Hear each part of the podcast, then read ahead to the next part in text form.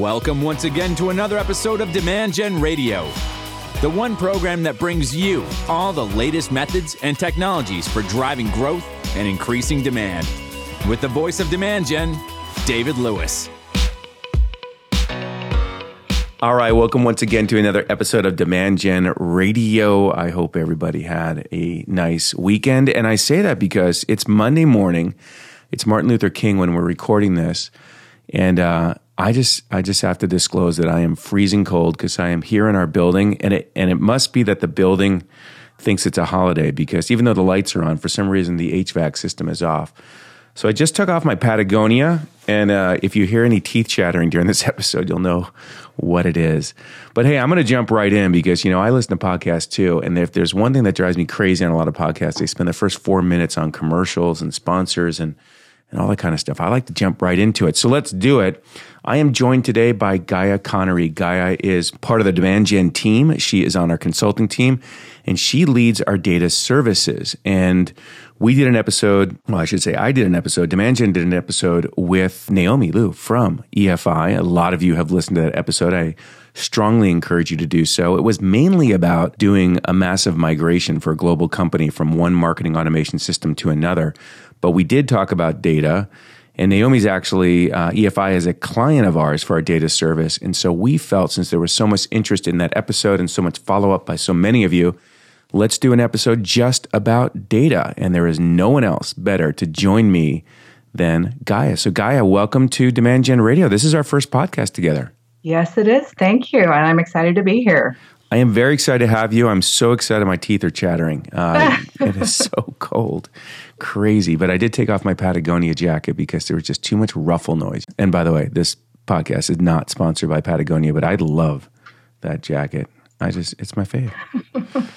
there we go. All right. Hey, I want to ask you a question to kick things off. I really yes. want to get to a place where we kind of suggest maybe the seven, five, whatever number of steps to go through and get your data clean and pristine. But the question that I want to ask you, because you deal with so many of our clients, why don't people deal with data? It seems so obvious to me that, mm-hmm.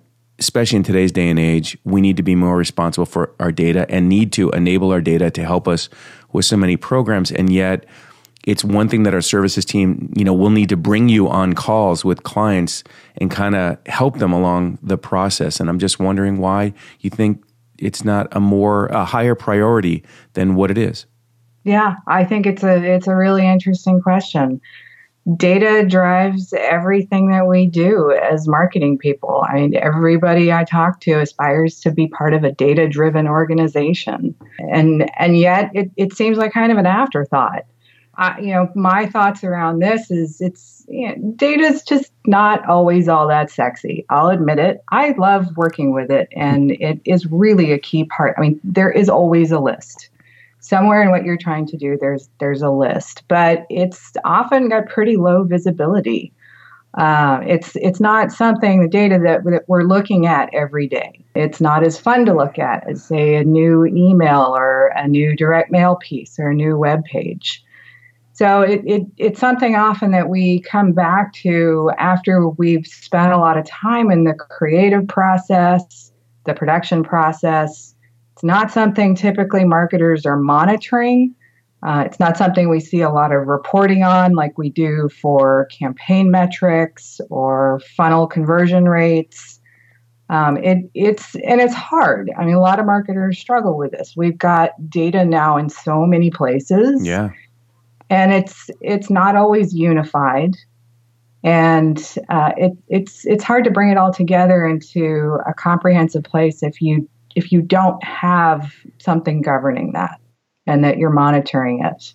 It's it's unclear to me. I mean, it's clearly becoming a higher and higher priority, and technology yes. has evolved to make the job. Um, I want to say easier uh, because back when I ran marketing and we would deal with our data, we we kind of dealt with it in two ways. And uh, the second one you're certainly familiar with. The first was we used to send our database out, like we used to mm-hmm. hire an agency uh, and send the data file out to get deduped, to get normalized, all these different uh, aspects of cleansing our data didn't actually happen in our systems. It was sent by file and then we loaded it back in. And I always felt like by the time it comes back in a month, uh, and we go through that whole process, it's already decayed again, and, and certainly Absolutely. is. The second way we tackled it was uh, we used to build uh, like data washing programs in our marketing automation system to do some of those functions. And while that worked, certainly not ideal these days. A, because right, marketing automation isn't really designed to be a data management or data orchestration tool. Um, but uh, some of this is, you know, depending on your database, it can really task the system and bring the overall performance of the marketing automation system down if you're running, you know, massive batches of, of data programs. Yeah. So you're finding there's a lot more interest, certainly in the in the Data MD service that we rolled out. Maybe we'll get to well, we'll definitely get to that later on. But since we spotted this opportunity to say, hey, let's let's take the pain out of the process and let's deliver more value. I think, Guy, if I was to guess, I think a couple things. Maybe people don't departments don't have someone really responsible for data, at least in their day job. And and so therefore who's going to take that task on and do they know how to do it? Right? If they don't yeah. have a marketing operations department. Any other any other reasons you can think of like why? Because to me it seems like this should be part of it's like kind of like table stakes. You you should have data management as part of your always on initiatives and not something that you do once a year, one once a quarter. I know you feel the same yeah. way. Yeah. Well, I think you know it used to be when you think about who owns the data in the organization, it used to be typically well, IT owns it. They own the systems, they own the data. And I think that's shifted, right? Now we see marketing's budget for technology is equal or greater than IT's. Right? So there's a there's a lot more ownership of technology and hence the data within the marketing organization. And you're absolutely right. We use the tools that we had to try and address it. Right? We we had a, a toolkit with our marketing automation platforms and you know, we tried to do what we could, but as they say, if all you have is a hammer, everything looks like a nail. Yeah. So we took it as far as we could. But then, you know, there's a lot of new technology out there too. There are a lot of analytics and BI tools, and they're a lot more powerful. They have capabilities far beyond those data washing machines. And I, I hear a lot where you talk about, well, the data now is democratized. It, the, the business owners of the data should be the ones that are managing it. But simply pushing out those tool sets and the ownership and honestly the bill for those tools doesn't necessarily mean one becomes a data expert. I think historically marketing really hasn't had a skill set here. I mean, we generally at some time or another in our careers have had to clean a list. Yeah. That's kind of where I started. Yeah. Um, you're doing it in Excel and you're doing a little bit of scrubbing and normalization here and there. Maybe you stumble on a couple duplicates. But now there are far better tools. But you're, again, you're automating something and you've got a lot of power. But if you don't have the, the training or the understanding or a definition of what that data should look like, you're still stumbling around a little bit. So, yes, it's great that data is democratized, but what I think we're still missing a little bit is the guiding principles, or say the, the Constitution, if you will.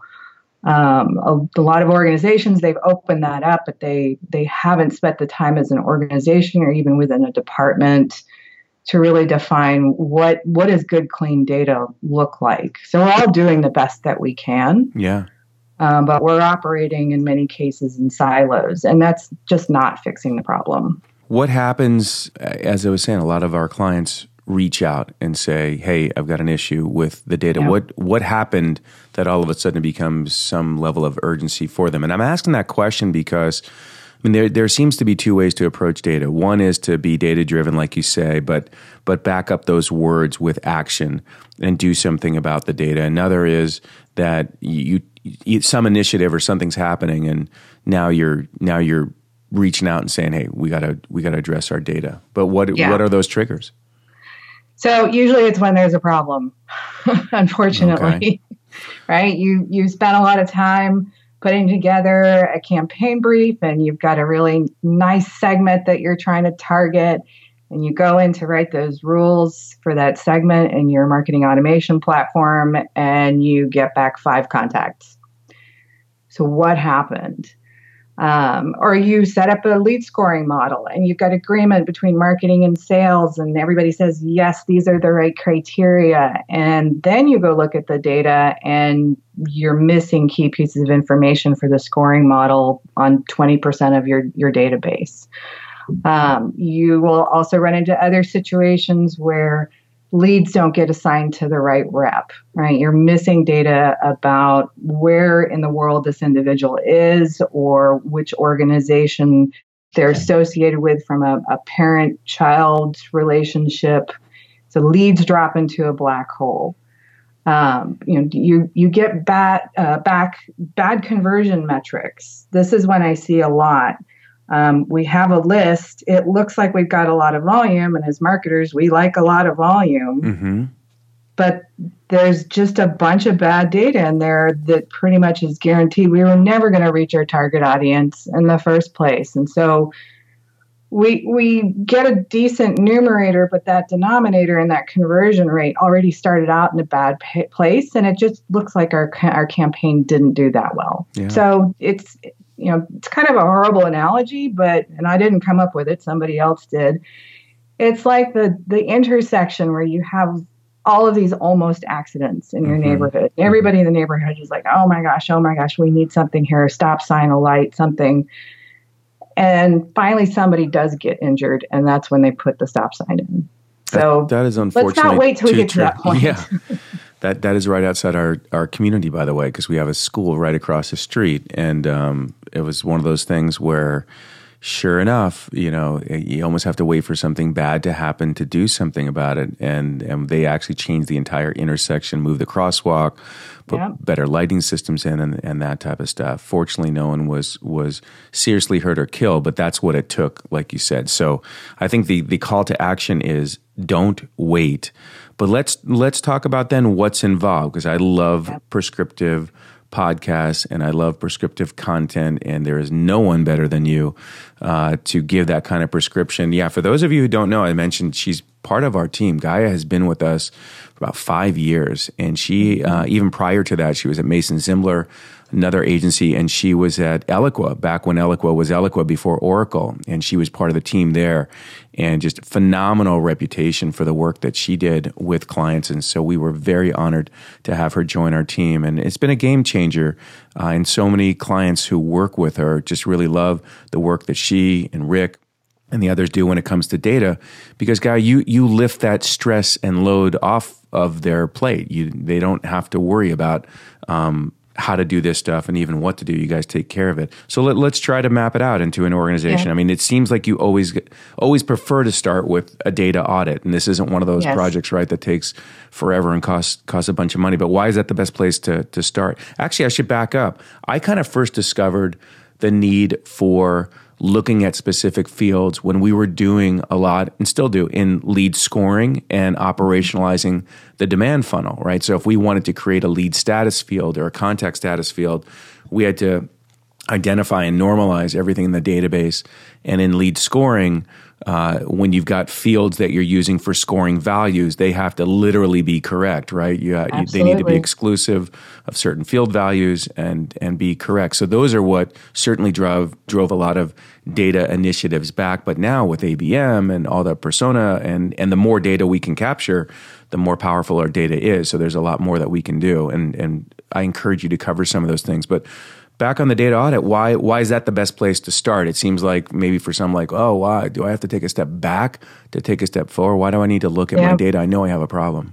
And and that's just it. Most of our clients come to us with a statement, something like, I I I know generally my database is not in good health. But they can't really quantify that, right? Mm-hmm. They've run into a lot of these issues, these major pain points that we talked about, but it's pretty ad hoc like I said, they're they haven't really taken the time to to really monitor what's going on in their database on any kind of cadence. And so the first thing we we encourage with the data audit is let's do a benchmark and let's actually take a look at what's going on in your database and get some data on your data. So with the data audit, we are looking at core objects within both the CRM and the MA platform because almost always those are are integrally related. Yeah. and we we approach a data audit from the the common use cases for marketing and sales that we know because, as you described, thank you um, for your complimentary words there. Uh, I've I've been in this space for a while, and I understand how marketers and sales typically use their data. What are the primary use cases? Segmentation, lead scoring, routing. Um, more prevalent now, privacy and preference settings. Uh, so we're approaching looking at all that data to see how successful you as an organization can potentially be against these types of initiatives. So we're looking at key profile data, both at the account level, the contact level. We're looking to see what you have as criteria in your scoring model against what is actually going on in your database. Uh, we're looking at a number of different aspects to really give you some key insight into what is going on in your database and highlight where we see the biggest pain points. So if we see, okay, these, this is what you're in your lead scoring model, but maybe only a third of your your uh, leads actually have values in all of these criteria that match match your acceptable values, right? And we are hearing from you because we go through a discovery period to kind of get an understanding of the client's business and what their key objectives are. Um, that your reps are talking about the poor quality of the leads they're getting. Yeah. And it's not because your model's wrong, it's because your data is poor. Mm-hmm. So with a data audit, we can really hone in on what are those priority priority data initiatives that we need to address. Yeah. I've seen you uh, kind of draw a map on the board and, and slides when you're doing this remote. Uh, that uh, you say, you know, there's really like four areas. You're, you map out cleanse. So let's cleanse your data and get all the values that should be there in place.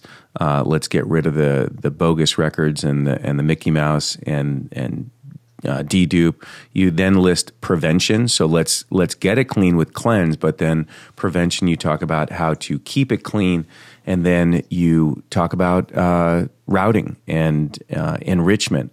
And mm-hmm. so you have these kind of like four areas, not necessarily just those four, but those are four common areas Routing is right getting the leads to the right people the right way. A lot of people do that in Salesforce. There's other ways to do that, more flexible ways. And then uh, I mentioned enrichment, which you talk about enrichment as let's fill the gaps. So if there's if there's if you're doing account based marketing and you need to ingest more context at those accounts, that's considered enrichment. But also getting values that you didn't get. So if there's clients of ours that are doing scoring, and let's say, for example, as you've shared. Um, you're scoring on company size or industry, and, and those values are missing. Uh, but yet they have a, a, relationship with a data provider or one that we introduce them to will enrich those those missing fields of data. So cleanse, prevention, and routing and enrichment. On the cleanse side, when you do going back to the data audit, what what is involved? I mean, what what what are the steps? I think it would be good to share. Um, how long does it take? And and even if you know ballpark, just the cost, because I think people you know sometimes when they approach an audit they think like that's a step backwards. But as you said it's it's needed to provide the foundation to be successful. Yeah. So with cleanse cleanse we're really focusing on let's clean up what you already have in your database. So we're looking at things that uh, are like uh, need to be normalized so if you've got uh, values in your database i see this a lot country and state uh, that are a mix of fully written out names and two letter abbreviations. Right? If your rules for whatever you're trying to accomplish with other automation capabilities are only looking for one of those formats, you're going to miss out on the rest of that list that has the, the other format. So rather than writing rules in your programs to accommodate all your dirty data, let's automate cleaning the data. Mm-hmm. So we are going to come up with those rules for normalizing the existing data, get everything into one format. Um, so normalization can tackle really key profile piece of information phone numbers, email addresses. We can go and look for uh, email address values that don't fit a correct email address we, as you were saying, also can go into thinking about validating the data. So enriching it, making sure that that's a real email address. Uh, so that's that's tackling cleanse, and then we get into deduplication. Mm-hmm. So a lot of our clients have a lot of duplicates. Um, this is not really a surprise. Um, unfortunately, our CRM tools kind of uh, cause this to happen almost by virtue of the fact that you have both a leads table and a contacts table. Right. So we often see the same individual in both of those. Uh, most CRMs, for every engagement, they expect you to create a new lead record. Mm-hmm. So we get lots of duplicate leads. So we're we're often finding quite a volume of duplicates, but not just at the individual level, also at the account level. Um, many organizations have been through an acquisition on one side of that or the other. So they're merging data sets and they're bringing in two account lists and likely those two companies that came together have a similar target market. So they probably have the same accounts in both of those databases. So we're doing a lot of account deduplication as well. When we go through those deduplication exercises, we're working with the client to set in place rules for what constitutes a duplicate, right? What are those match rules? Mm-hmm. We're also looking for uh, what what are the exceptions. So, for example, you might have uh, one account that is a customer and it's attached to your ERP system with a unique ID. Uh, that account uh, that account can't go away.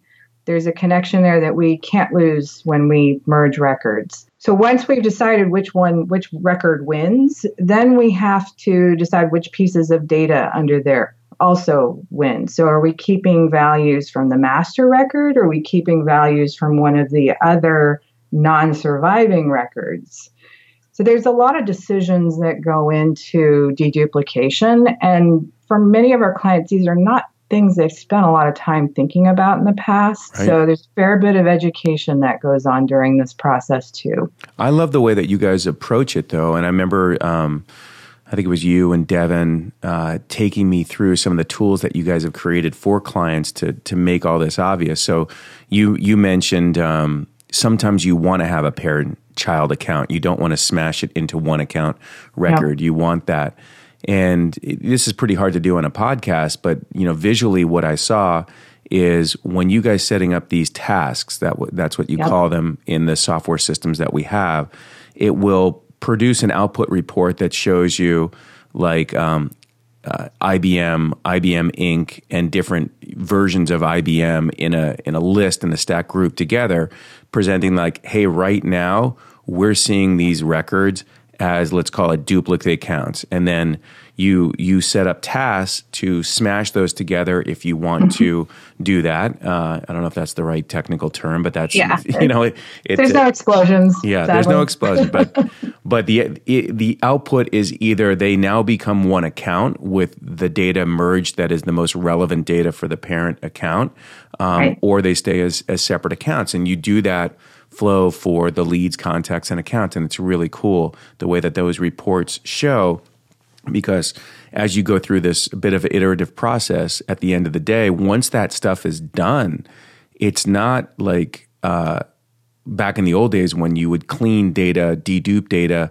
and then the next day it's just getting bad again. Those those t- workflow tasks those systems you put in place they're in place. And so if that you know a duplicate account record is created for some reason again it will get um, the word I use smashed. It'll get smashed back into the the parent account if that's what the desired workflow is. You either keep it separate yeah. or or you you don't. What's amazing to me, like I, um, I actually asked you, um, ballpark, what does a data audit cost typically when when we do that for a client? Because I want to make a point about it.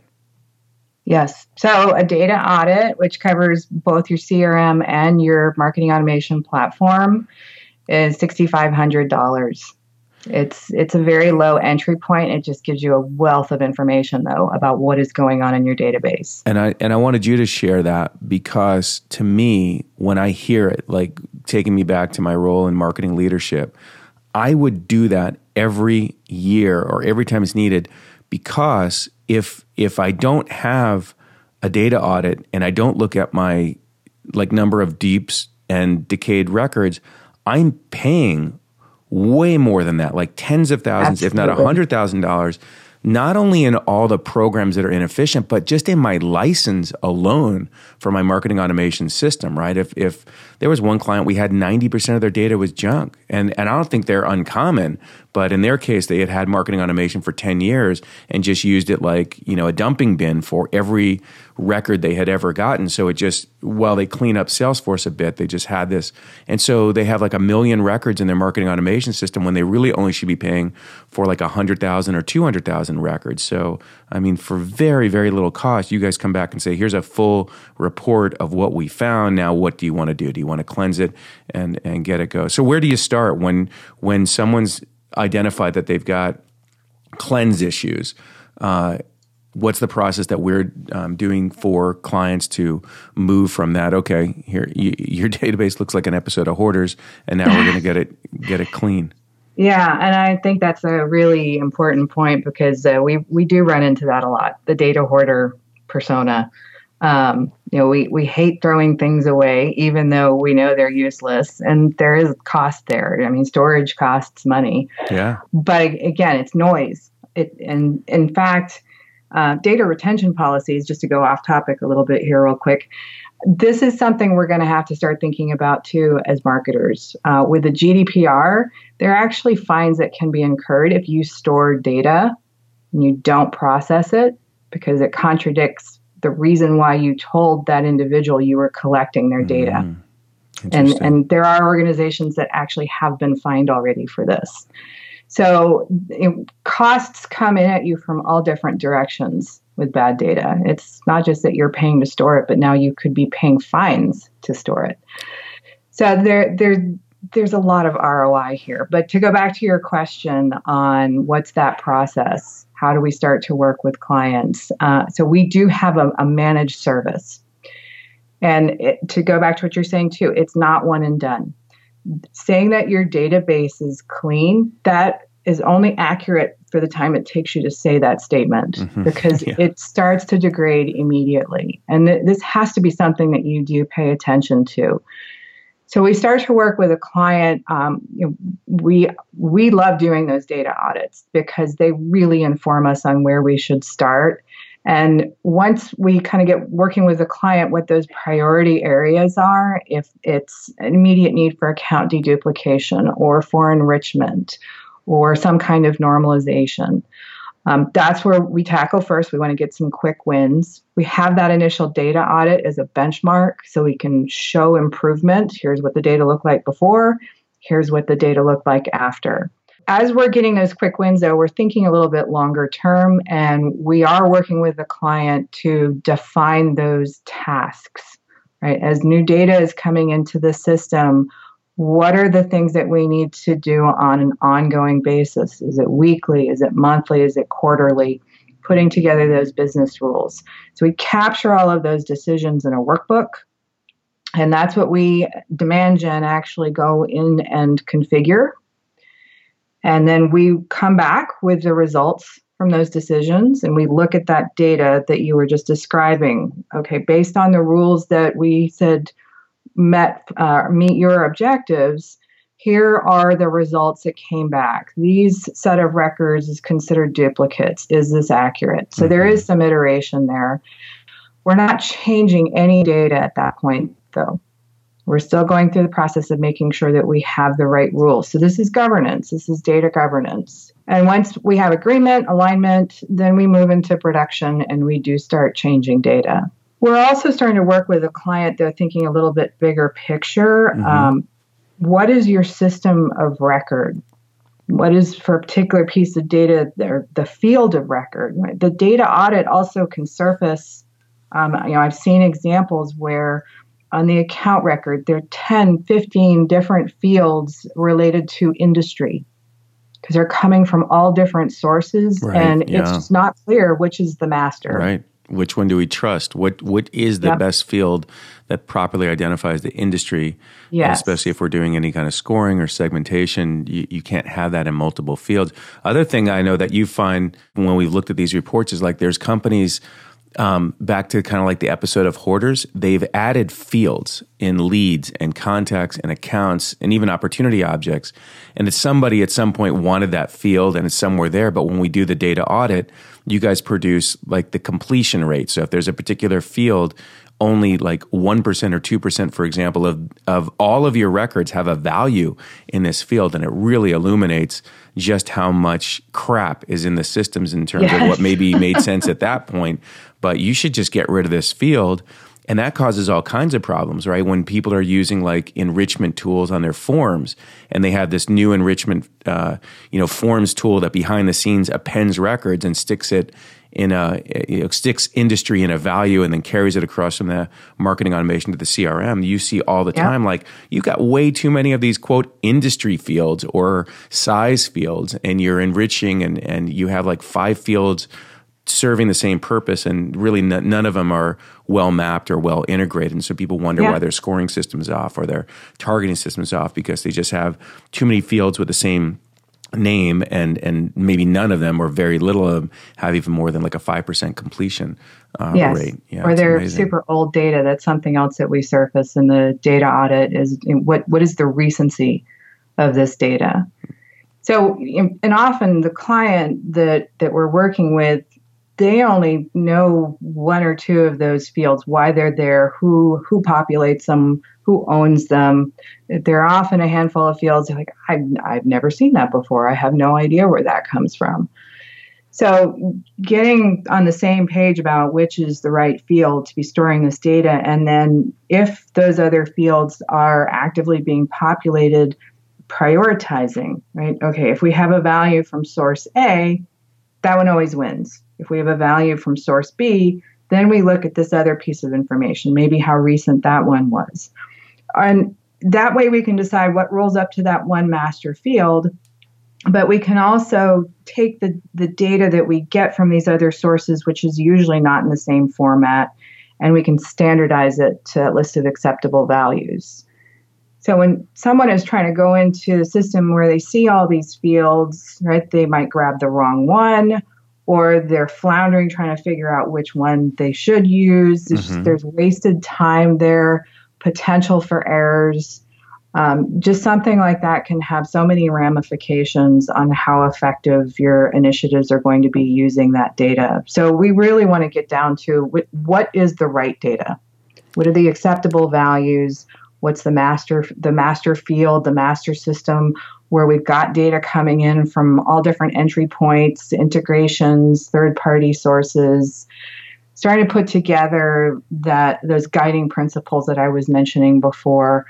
Um, and also thinking about who, who owns this data. Mm-hmm. And really, ultimately, yes, it's the individual whose data it is that owns it. But within our organization, who, who is accountable for this data for the values for the in that field yeah data. yep who is the custodian of this data so making sure that there's ownership is is pretty key too. And I've seen the tools you guys create your data dictionary document. By the way, uh, there's no one on the planet better, at least that I can say. And I worked at Microsoft that can work magic with Excel than than Gaea. Um, we, we call it Gaiifying when she takes documents and she turns it into these amazing, amazing reports and dashboards in Excel. And you'd think you're looking at the most powerful BI tool in the world, but no, it's just Excel and it's been Gaiified. Yes. Horrible um, Excel. Yeah, you, you are. You should you should write some definitely posts and how to tips on that. We'll we'll come back to that. Uh, your data dictionary. So the data dictionary I've seen you do have a like left column is all the various fields, what system they are in, and there may be checkboxes for multiple. This exists in MA, it exists in Salesforce, it's on the lead record, contact record, and like you said, who owns that field, so that there's the primary steward of like, okay, they they're responsible for the value that gets entered into this field, and it, it can be shared, but it, it it typically is is more driven by one department um, yeah. than another. That data dictionary, you're a big fan of documentation. So even though many different people might have their role in an organization, especially in marketing where there's so much change, there's one data dictionary of all the fields and values um, that that should be in there and why it's there and what it's what it's used in. Like this is a scoring field or this is a mm-hmm. segmentation field or multiple. Um, let's talk about uh, moving down to And I do want to I do want to spend some time in terms of like let's talk about this how the sausage is made because we have acquired tools for our clients to do this work. And if you guys are thinking that like we're doing this statically with Excel spreadsheets and then cleaning it up and loading it back in, no, those days are gone. We have some some of the most powerful data management tools and data orchestration tools on the planet and we'll talk about how we have gone ahead and licensed those to help you guys with this so that you don't have to go find them and figure them out and, and bring them in. But I want to talk about prevention because let's say now we've done a data audit and we've mapped out the data dictionary and we've cleansed all the records. We've deduped the the leads, the contacts, and the accounts, and now we've got the data there. Well, as you know, it's it's the next day and sales comes in and they start working in Salesforce and they talk to somebody over the weekend. So they go to create a new account in Salesforce, and what would normally happen is that account would just they they wouldn't know that the account already exists. But um, we've got some some ways to address that. So maybe you could talk about how to keep data clean from a program's perspective and, and just strategy. Yeah, and this to me is is what's really key about some of the tools that that we are using right now is just this this vision, um, a mission around prevention because if you can get that data into the system from clean from the get go, you're in the best possible place. That is the, the most cost efficient way to keep your database clean. So, exactly what you're describing tools that will intake data and analyze it right there in real time against your existing data or even third party data if you want to enrich it, then say, oh, I've got a duplicate. What do you want me to do here? Do you do you still want to go ahead and create this duplicate? Because there may be use cases where a duplicate is legitimate. Right. Or do you want to just up, update this existing record that's already in the system? So, you know, whether you're uh, uploading a list or you've got an online form submission, um, or somebody is manually creating records one by one in the system, having tools that are listening for that kind of activity and checking right then for data quality is is absolutely key to keeping a clean database. Because once it gets in there especially with all of the integrations that we have with different systems that dirty data can proliferate. Yeah. And and sometimes finding where is tricky. It's it's pretty slick. I mean you you guys install this i don't know if you call it a plugin or whatever this package for salesforce. So when a when a rep or someone is, is tying an SDR rep is, is typing in the name of record, it's like, oh, Gaea Connary, yeah, she already exists. She's right here. Do you want to go that existing record or do you want to continue creating a, a dupe? And it's it's uh it's it surprises people if they've never experienced it before. It's like, oh, I, I did not know there was an existing record in the database. You share with me once uh, the 110 100 rule, uh, which uh, maybe maybe you can uh, replay it better. But as as I took it, which is like it's one one hundredth of the cost to keep your data clean, as opposed to having to go and clean it when it's already in in bad shape. Did I recall yeah. it correctly? Almost. I mean, it's even actually a little bit worse than that. Ooh. So, so it to to use that dirty data, failure to clean it versus validating it as it comes in. So failure is basically you do nothing. You let that bad data go into the system and it gets used. Mm-hmm. Can cost you a hundred times more than than preventing it from getting in the system in the first place. Ah, yeah. Well, and especially like you talk yeah. about privacy. How do you how do you quantify the impact of privacy? I mean, how many times have we found in Salesforce someone's got that opt out checkbox at the lead or contact record that they check and no one ever mapped that field to any workflows or logic back in marketing automation and they think oh i just had to check this box and then they know not to get any email from me because that's what they said on the phone and actually that that does not happen. Uh, those yep. those flags. There's nothing automagic about that unless it's been set up right, and you really need to validate that that's how it's done. And that's a that's a you know um, boolean. You're either opted in or opted out. But most right. companies, most you know, best best in class, have preference centers where there's not just one segment or not, and really making sure that you're doing management around subscriptions is absolutely critical, or as you said, it, it could be even more expensive than a hundred times. Yes, it could. Yep. It's I mean, especially with GDPR, with the fines that can be levied through GDPR, and it, it's not even just your your subscription preferences. I mean, really, this now is starting to speak to uh, when when customers give you their data, they're trusting you to do the right thing with it. Yeah. Honoring their requests.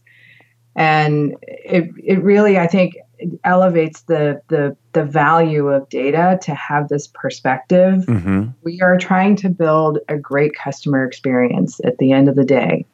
Um, you know, we've all had that poor customer experience where you know you you call in somewhere and you're asked to give a piece of information, you get transferred to the next representative or system, and you're asked to give that information again and again or you get something mailed to you that doesn't have your actual name on it. Those are all huge trust breakers. So really having clean data starts to to to build trust between you and your customers and it just makes for a, a significantly improved customer experience because I think as we all know as marketers once you do something to break that trust it's really hard to regain it. Very very very very hard. Well, let's let's provide a few resources where people can go next. Um, the reason I say that is I got this uh, on one of the podcasts. I don't remember who I did it with, but I said if anybody wants to see our marketing dashboard and see examples of marketing dashboard, reach out to me. And I was flooded, Gaea, with requests. That probably does not come as a surprise to you. Um, and it was really fun to have those conversations and go through it. However, it was alarming at the same point. This won't surprise you. One of the conversations went like this.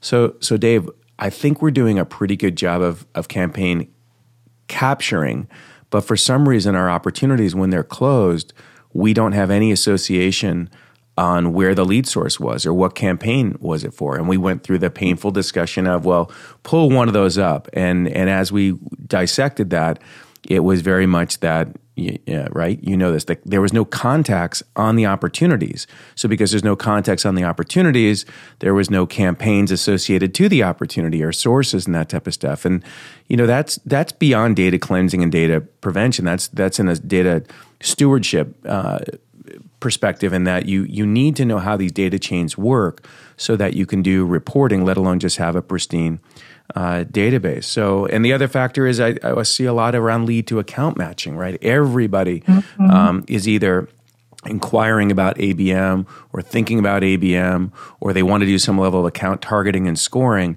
And if you're not doing lead to account matching, which is a data management discipline, uh, then then you're missing on some of the opportunity and the value that comes from that. So um, it probably doesn't surprise you guys that when we see all of these problems, we come out with solutions for it. And I mentioned, like, we've always had a data audit, a very low cost, uh, not very time consuming way to say, okay, here's the size of the problem and what we need to do to fix it.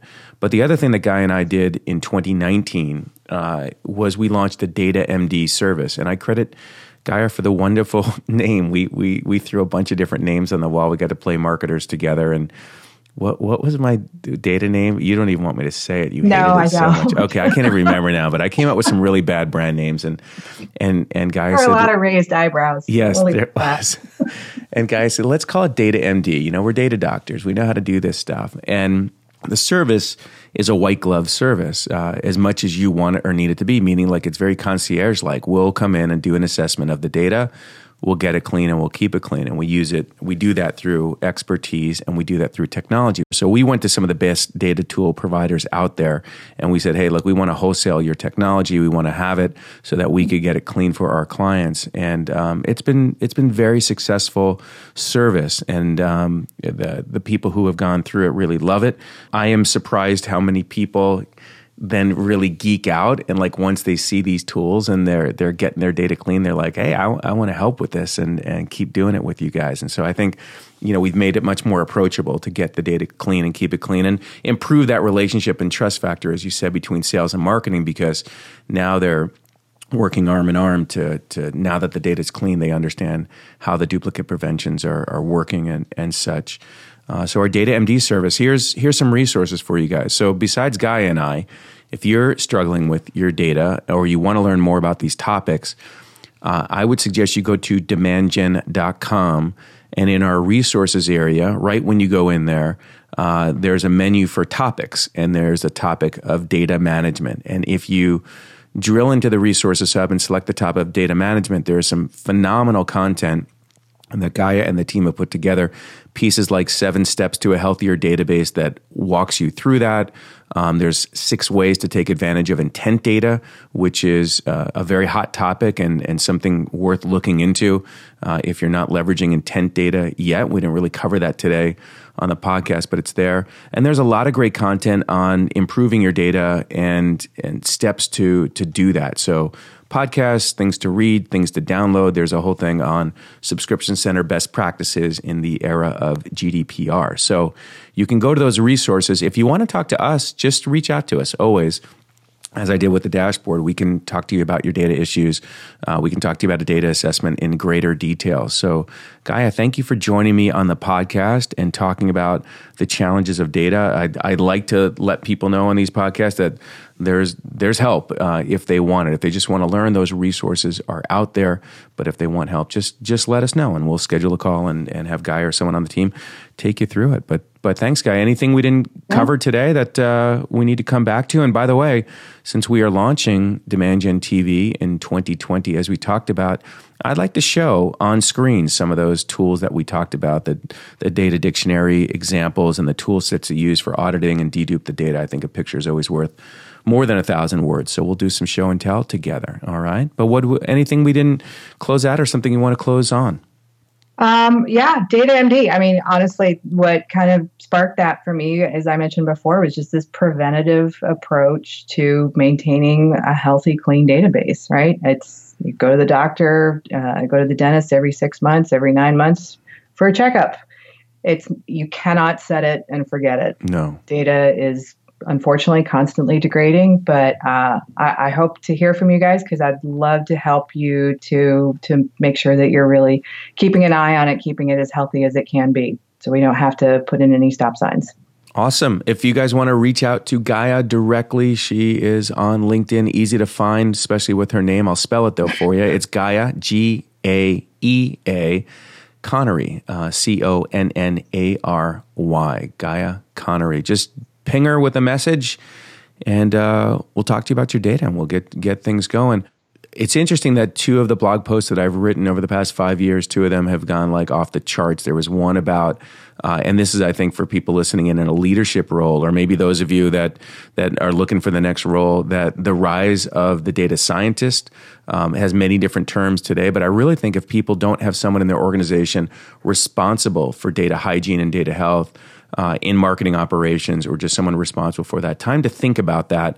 Uh, if you've got certainly a million records or more in your database, maybe even less than that, to really make someone responsible for that, because it, it's uh, it's a fair amount of responsibility and it's critical as we talked about. You don't want to get yourself in that 110 100. Don't don't wait until there's a problem or worst case wait till you're fined for not taking care of your, your data.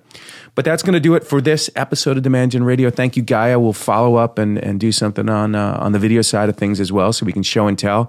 I hope everybody is having a good 2020. If you are going out to B2B MX, I'm teaching a workshop there on the very first day. So uh, news is coming out about that. But if you're going to B2B MX in Arizona, look forward to seeing you there. We will also be at the major marketing automation conferences. So reach out and let me know. We'd love to have you guys uh, meet us, and we've got some some fun stuff planned as well. So let me know if you're going to the conferences. All right, Gaea. All the best to you and the team. Everybody, take care.